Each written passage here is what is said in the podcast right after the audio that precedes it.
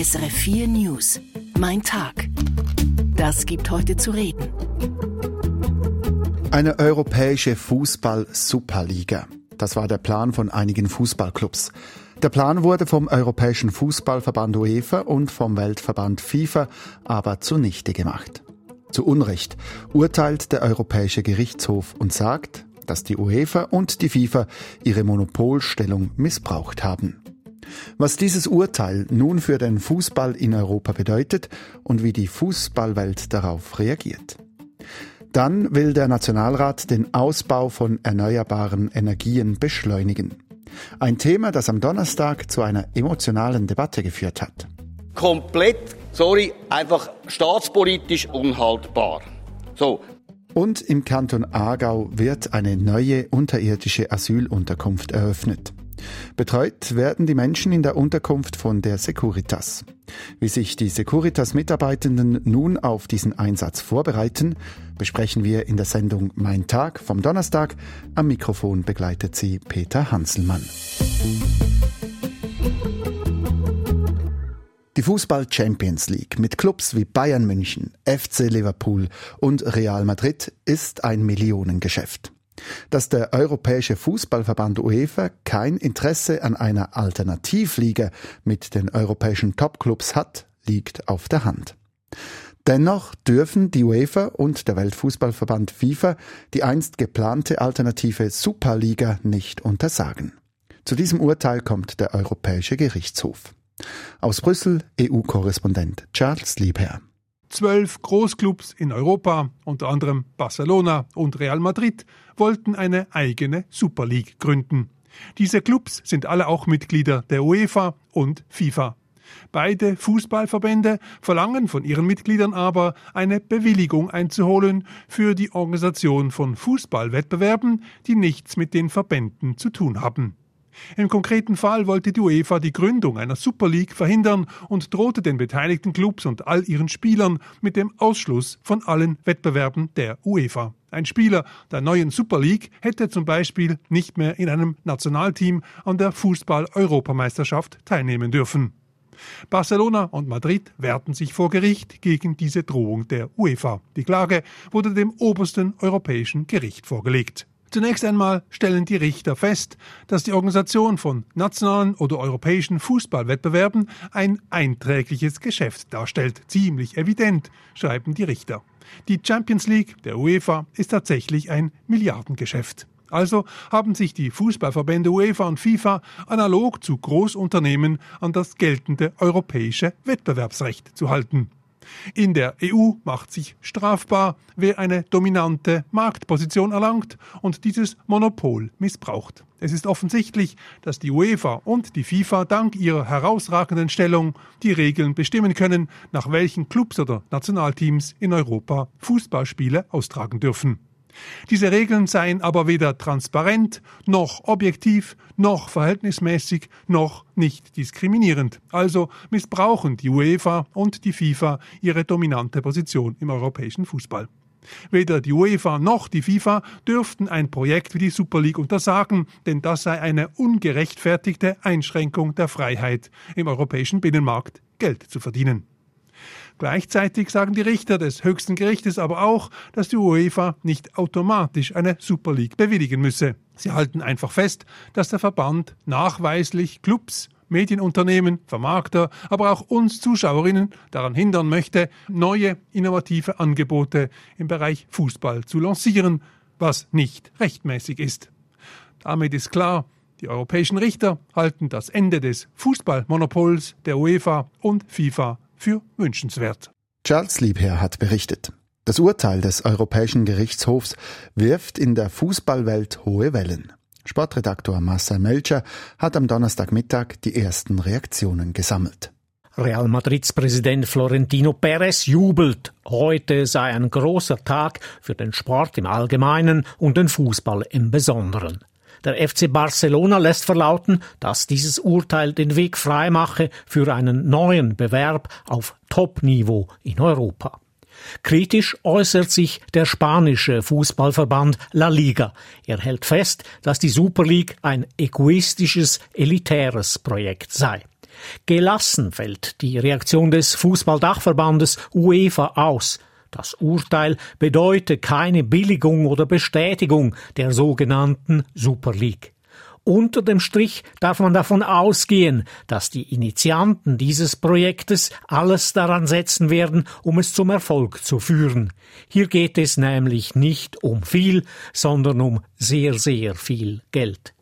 Sportredaktor Marcel Melcher. Und nun in die Schweiz.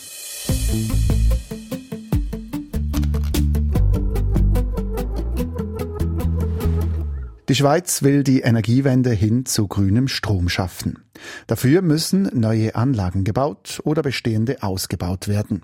Wasserkraftwerke, Wind- und Solaranlagen. Doch bis die ersten Bagger auffahren, dauert es in der Schweiz lange. Wegen der komplizierten Bewilligungsverfahren und den zahlreichen Einsprachemöglichkeiten kann das bis zu 20 Jahre dauern. Der Bundesrat möchte diese Fristen mit einem Beschleunigungserlass massiv verkürzen. Im Nationalrat hat dies zu einer emotionalen Debatte geführt. Auch zur Frage, ob der Bau von Atomkraftwerken in der Schweiz wieder erlaubt werden soll. Aus dem Bundeshaus Philipp Burkhardt. Weil die Schweiz in den kommenden Jahren aus der Kernenergie aussteigt, möchten Bundesrat und Parlament große Anlagen zur Produktion von Strom aus Wasser, Sonne und Wind rasch realisieren. 20 Jahre bis eine Anlage gebaut sei, das könne man sich einfach nicht mehr leisten, sagt FDP-Nationalrätin Susanne Vinzenz Stauffacher für die zuständige Umweltkommission. Keine Frage, diese Zeit werden wir zukünftig nicht mehr haben.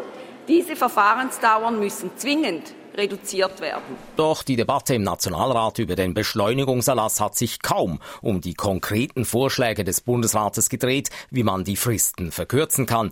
Denn FDP und SVP haben die Vorlage zum Anlass genommen, den Ausstieg aus der Kernenergie in Frage zu stellen. Mit Solar- und Windkraft allein beseitige man die absehbare Stromlücke im Winter nicht, sagte Michael Graber von der SVP. Es ist unseriös, den Zubau von Technologien zu beschleunigen, welche die Winterlücke nicht wesentlich schließen wohl aber hohe Zusatzkosten verursachen. Die FDP-Fraktion reichte einen Antrag ein, die Bewilligung von neuen Kernkraftwerken wieder zu erlauben.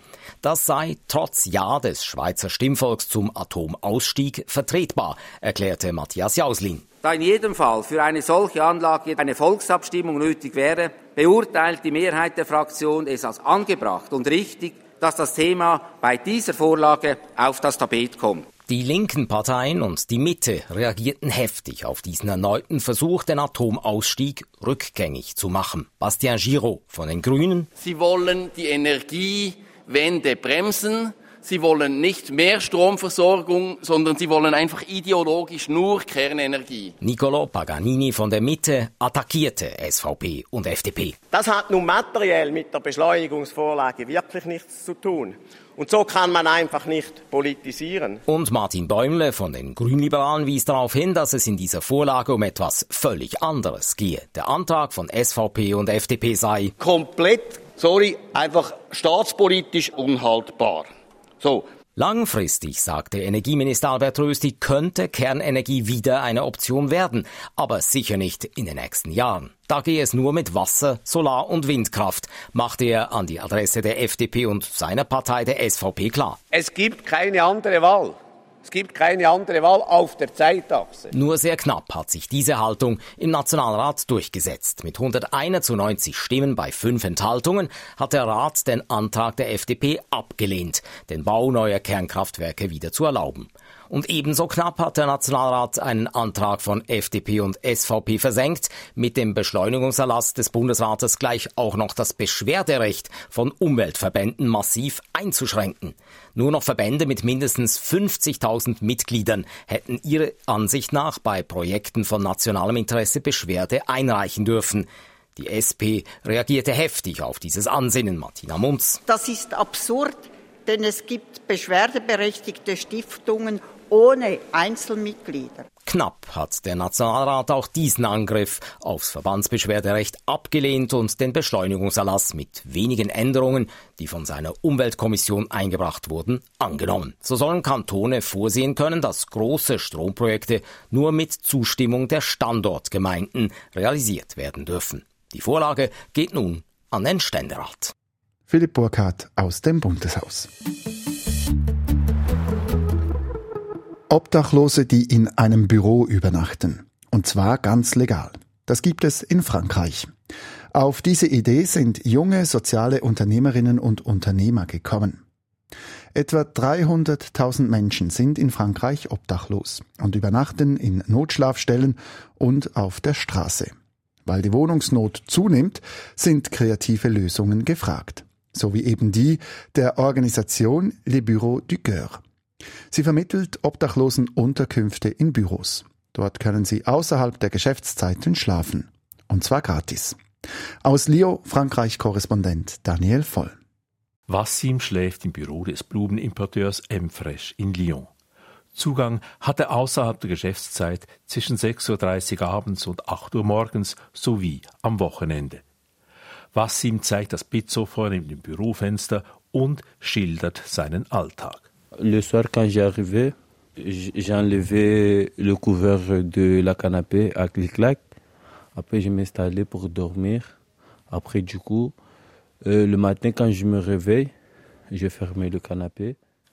Am Abend sei er meist recht schnell zu Bett gegangen, weil er am anderen Morgen meist früh aufstehen musste.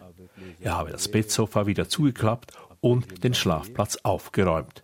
Bevor er zur Arbeit gegangen sei, habe er oft noch die ersten Leute getroffen, die ins Büro gekommen seien. Ihm sei es hier wohl gewesen, doch nun sei er auch froh, dass er eine eigene Wohnung gefunden habe. Et maintenant, j'ai trouvé mon appartement et du coup, je suis content. Wassim ist 20-jährig, kommt aus Mayotte, dem französischen Überseedepartement, auf einer Insel vor Madagaskar. Vor zweieinhalb Jahren ist er nach Paris gezogen und über Marseille nach Lyon gekommen. Wassim hat schon in staatlich geführten Einrichtungen gelebt, wo arbeitslose Jugendliche auf ein Erwerbsleben vorbereitet werden. Auch Notschlafstellen kennt er. Eine Hilfsorganisation für Obdachlose hat ihm schließlich den Kontakt zu Bureau du Coeur vermittelt. Das Wassim nach einigen Monaten bereits wieder umzieht, gehört zum Konzept von Bureau du Coeur denn die Schlafplätze in den Büros sollen keine dauerhaften Unterkünfte sein, sondern Zwischenstationen beim Ausstieg aus der Obdachlosigkeit, mit dem Ziel, eine feste Wohnung und wenn möglich auch Arbeit zu finden. Die Idee zu Bureau du Coeur entstand aus Diskussionen in einer Gruppe von jungen Unternehmerinnen und Unternehmern in Nantes, die Organisation gibt es seit dem Covid-Jahr 2020. Inzwischen gibt es Ableger in 20 französischen Städten, seit zwei Jahren auch in Lyon. Stefan, der Inhaber des Blumenimporteurs M-Fresh, war vom Projekt sofort überzeugt. On n'a pas trop réfléchi on s'est dit bah oui, on a, on a des bureaux et ils sont libres euh, deux tiers du temps. Donc si on peut en faire bénéficier quelqu'un sans que nous, ça nous. Büros würden zwei Drittel der gesamten Zeit leer stehen. Sie würden am Abend und übers Wochenende kaum genutzt. Warum diesen Raum nicht anderen Menschen zur Verfügung stellen, die so ihre Lebensperspektive verbessern könnten?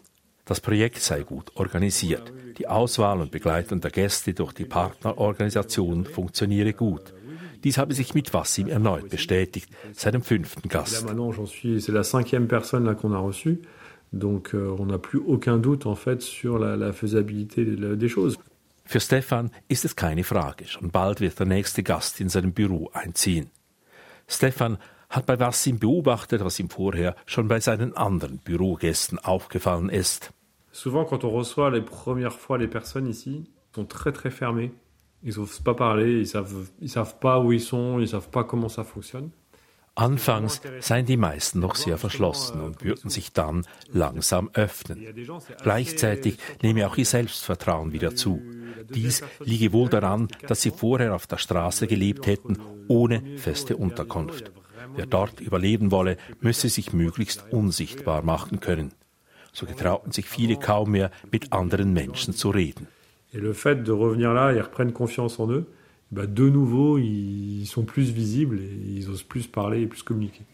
Im regelmäßigen und beiläufigen Kontakt im Büroalltag entwickeln sich Beziehungen, die für beide Seiten wertvoll sind, bestätigt Frederik.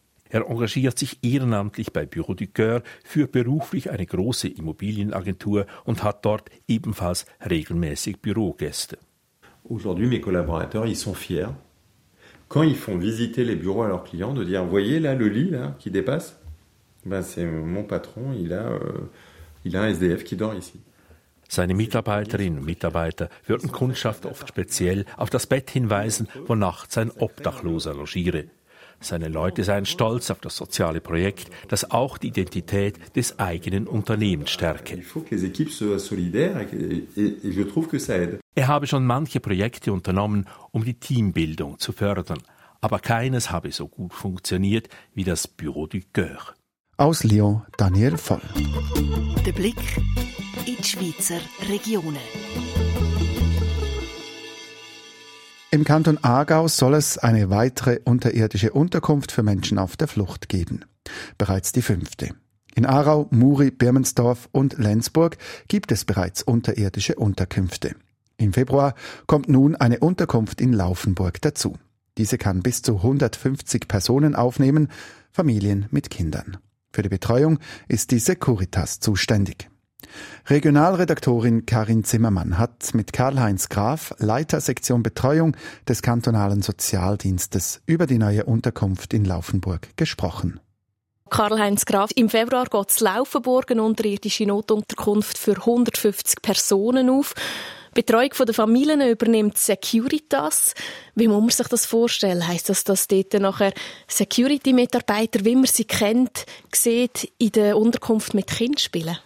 Nein, bei weitem nicht so. Wir haben äh, mit Securitas einen neuen Vertragspartner für die Unterkunft können gewinnen, weil äh, Dores schafft das nicht mehr mit den Leuten und äh, so haben wir mit der Securitas können andere äh, Firma gewinnen und die äh, haben ganz klare Personalanforderungen, äh, wo wir jetzt gestellt haben ähm, in Bezug auf eben wer, welche Personenkategorie mit welchen Erfahrungen eben in diesen Unterkünften dann arbeitet. Also das heißt, das sind nachher Leute, die speziell ausgebildet sind, um eben mit Flüchtlingen, die neu in die Schweiz kommen oder eben in dem Fall auf Laufenburg, können arbeiten Jawohl, korrekt. Also die Leitungspersonen, die Stellvertreter und all die Mitarbeiter in der Betreuung, die müssen ausgewiesenermaßen über Berufserfahrung im Bereich der Betreuung haben. Wir tun auch die Schulung mit der Securitas und den Mitarbeitern vorantreiben, sodass wir wirklich sicher sind, dass es sehr, sehr gut läuft wie in den anderen Unterkünften. Die rechnen damit, dass mittel- bis langfristig zu Laufenburg rund 30 bis 40 Kinder werden sein. Wohin gehen denn die Kinder in die Schule? Ja, der Kanton Aargau hat die Einschulungsvorbereitungskurs ins Leben gerufen. Ähm, in den anderen Unterkünften haben wir es zum Beispiel in Birmensdorf vor Ort können machen. Da in Laufenburg ist es möglich, dass wir Räume zur Verfügung gestellt bekommen. Voraussichtlich aber auch eben in Rheinfelden, wo wir ja mit der ukrainischen Flüchtlingsfamilie zusammen schon Kurs machen. Also wir können uns vorstellen, dass wir die Kinder dann auch von Laufenburg nach Rheinfelden eben transportieren in die Einschulungsvorbereitungskurs. Und wie stark entlasten die 150 unterirdischen Plätze zu Laufenburg, die ja für Familien sind, die Lage im Aargau für einen Moment? Ja, für den Moment wird das uns entlasten. Gerade ähm, was Zahlen anbetrifft, äh, kann ich sagen, dass wir ja jetzt im November über 300 ähm, Zuweisungen haben vom Bund und aufgrund von der Höhe von deren Anzahl müssen wir einfach eine Unterkunft um die andere halt jetzt auftun, damit wir eben auch Reserveplatz haben. Und das Zweite ist, dass wir für die Inbetriebnahme von der Unterkunft ja mehrere Wochen brauchen, also wie jetzt etwa sechs bis acht Wochen äh, Zeit brauchen für die Vorbereitung sagt Karl-Heinz Graf im Gespräch mit Regionalredaktorin Karin Zimmermann. Das gibt heute zu reden. An der Wall Street mit Jens Korte. Nun sind die Zahlen definitiv. Die US-Wirtschaft ist im dritten Quartal zwar stärker gewachsen, aber weniger stark als erwartet. Jens Korte beobachtet für uns die US-Wirtschaft. Ich habe ihn gefragt, wie sehen denn die definitiven Wachstumszahlen für das dritte Quartal 2023 nun aus? Also die Zahlen sehen grundsätzlich sehr robust aus, aber etwas schwächer als ursprünglich äh, gemeldet. Das sind die Wachstumszahlen aus dem dritten Quartal und diese Zahlen äh, zum Bruttoinlandsprodukt werden immer dreimal publiziert. Da gibt es erst eine äh, Schätzung, dann gibt es revidierte Zahlen und nun die finalen und die sind jetzt eben herausgekommen. Die amerikanische Wirtschaft ist danach im dritten Quartal um 4,9 Prozent gewachsen. Ursprünglich war mal erwartet worden ein Wachstum von 5,2 Prozent. Aber um das vielleicht in einen ähm, historischen äh, Kontext äh, zu bringen, äh, ein Wachstum von 4,9 Prozent ist eigentlich das stärkste Wachstum, was wir hier in den USA seit etwa einer Dekade gesehen haben, mit Ausnahme äh, des Jahres 2020. Da hatte es pandemiebedingt erst einen gewaltigen Einbruch der Wirtschaft und rund 20 Prozent gegeben und dann im Folgequartal einen starken Anstieg. Aber nehmen wir mal eben diesen Pandemieeffekt raus, kann man sagen, dass die amerikanische Wirtschaft äh, mehr oder weniger so stark unterwegs ist wie seit einer Dekade äh, nicht mehr, auch wenn diese Zahlen jetzt eben schwächer waren als ursprünglich gemeldet. Jens Korte, kann man denn sagen, warum diese Zahlen schwächer sind als ursprünglich gemeldet? Woran liegt das? Ja, also das kann man relativ deutlich äh, sehen, äh, dass es vor allem an den amerikanischen äh, Konsumenten gelegen hat, die etwas weniger ausgegeben haben als erwartet. Sie haben immer noch ähm, ordentlich ähm, konsumiert, aber eben nicht ganz so stark wie ursprünglich gedacht. Dass der Konsum in den USA, die Inlandsnachfrage machen etwa 70 Prozent der ganzen Wirtschaftsleistung in den USA aus. Das ist eben anders als zum Beispiel in der in der Schweiz oder in den meisten Ländern. Also die, ähm, die diese Inlandsnachfrage, der Konsum, das ist letztendlich ähm, der Dreh- und Angelpunkt der amerikanischen Wirtschaft. Und äh, da haben hohe Preise mit eine Rolle gespielt, da dürften Schulden eine gewisse Rolle spielen, weshalb die Amerikaner nicht ganz so spendabel gewesen ist. Und deshalb war das Wirtschaftswachstum eben nicht ganz so stark wie gedacht. Und dennoch, Sie haben es gesagt, historisch betrachtet ist das ein Riesenwachstum. Ähm, seit zehn Jahren ist die amerikanische Wirtschaft nicht mehr so stark gewachsen, außer äh, während der Pandemie. Sie haben das erwähnt. Kann man das jetzt abschätzen oder kann man von diesen Zahlen ableiten, wie es weitergehen kann, wie es im Jahr 2024 weitergeht mit der US-Wirtschaft? Ja, also man kann vor allem auch schon absehen, wie es jetzt in diesem Jahr weitergegangen ist. Das waren ja noch Zahlen fürs dritte Quartal und jetzt im auslaufenden vierten Quartal erwarten Ökonomen nur noch ein Wachstum von etwa ein bis äh, zwei Prozent. Das wäre also schon mal deutlich weniger und für das kommende Jahr erwarten Ökonomen auch ein Wachstum so um die äh, etwa eineinhalb Prozent, was ja aber immerhin auch schon ein äh, gewisser Erfolg wäre, wenn eine Rezession verhindert werden könnte. Erinnern wir uns mal ein Jahr zurück, da waren sich eigentlich fast fast alle Ökonomen sicher, dass wir gegen Ende dieses Jahres ähm, eine schrumpfende Wirtschaft sehen würden. Und das konnte für 2023 verhindert werden. Und insofern mit einem geringeren Wachstum würden sich mit Sicherheit äh, viele zufrieden geben für 2024, wenn denn dann eine Rezession, also eben eine schrumpfende Wirtschaft verhindert äh, werden kann. Wir werden es dann im nächsten Jahr sehen, ob dieses sogenannte Soft Landing Szenario, wie das ja auch genannt wird, äh, tatsächlich erreicht werden kann. Aus New York Jens Korte. Mein Hinhörer. Als ich am Donnerstagmittag im Rendezvous auf SRF 1 und SRF 4 auf einmal Gesang gehört habe, habe ich ganz genau hingehört.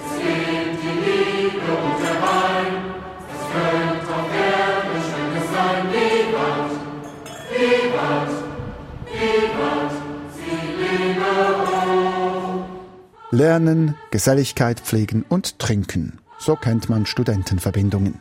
Seit über 200 Jahren gibt es sie. Manche dieser Studentenverbindungen sind bis heute reine Männerclubs, zum Beispiel die Zofingia. Und das ist gut so, sagt das Bundesverwaltungsgericht am Donnerstag in einem wegweisenden Urteil. Gerichtskorrespondentin Sibylla Bondolfi. Trinken, singen, fechten, das sind wohl die gängigen Bilder, die man mit einer Studentenverbindung verbindet. Bei der Zofingia, einer in der ganzen Schweiz verbreiteten Studentenverbindung, wird zwar nicht mehr gefochten, doch in anderer Hinsicht ist die Verbindung traditionell geblieben. Frauen sind nicht erlaubt. Die ETH Lausanne weigerte sich deshalb, die Zofingia als universitäre Studentenverbindung anzuerkennen. Die Zofingia durfte also nicht, wie andere Verbindungen, das Logo, die Räume und die offiziellen Kommunikationskanäle der ETH Lausanne benutzen. Dagegen wehrte sich die Zofingia bis vor Bundesverwaltungsgericht. Mit Erfolg. Die Vereinigungsfreiheit sei ein ebenso wichtiges Grundrecht wie die Gleichstellung der Geschlechter, so die Richter in St. Gallen. Die Nichtanerkennung der Zofingia sei unverhältnismäßig, weil die ETH Lausanne die Gleichstellung der Geschlechter auch mit anderen Mitteln verwirklichen könne. Das Gericht gibt auch zu bedenken, dass nur 40 Studenten der ETH Lausanne Mitglieder der Zofingia seien und diese somit keine Gefahr für die Laufbahn von Studentinnen darstellten. Zudem könne die Nichtanerkennung von Zofingia dazu führen, dass auch reine Frauenverbindungen in die Kritik gerieten. Tatsächlich hat die ETH Lausanne pikanterweise eine rein weibliche Studierendenorganisation anerkannt. Jetzt muss die ETH Lausanne also auch die Zofingia als universitäre Studentenverbindung anerkennen, sofern sie das Urteil nicht ans Bundesgericht weiterzieht, was sie sich derzeit überlegt. Die Chancen stehen jedoch schlecht, denn das Bundesgericht hat bereits 2014 in einem fast identischen Fall entschieden, dass die Zofingia anerkannt werden muss. Der Beitrag von Sibylla Bondolfi über ein wegweisendes Urteil des Bundesverwaltungsgerichts. Und das war mein Tag vom Donnerstag. Die Sendung ist am Nachmittag aufgezeichnet worden. Aktuell auf dem Laufenden bleiben Sie bei uns halbstündlich in den Radionachrichten oder Infosendungen oder online auf srf.ch oder mit der SRF News App. Und nun geht es hier weiter mit dem Aktuellen. Am Mikrofon verabschiedet sich Peter Hanselmann.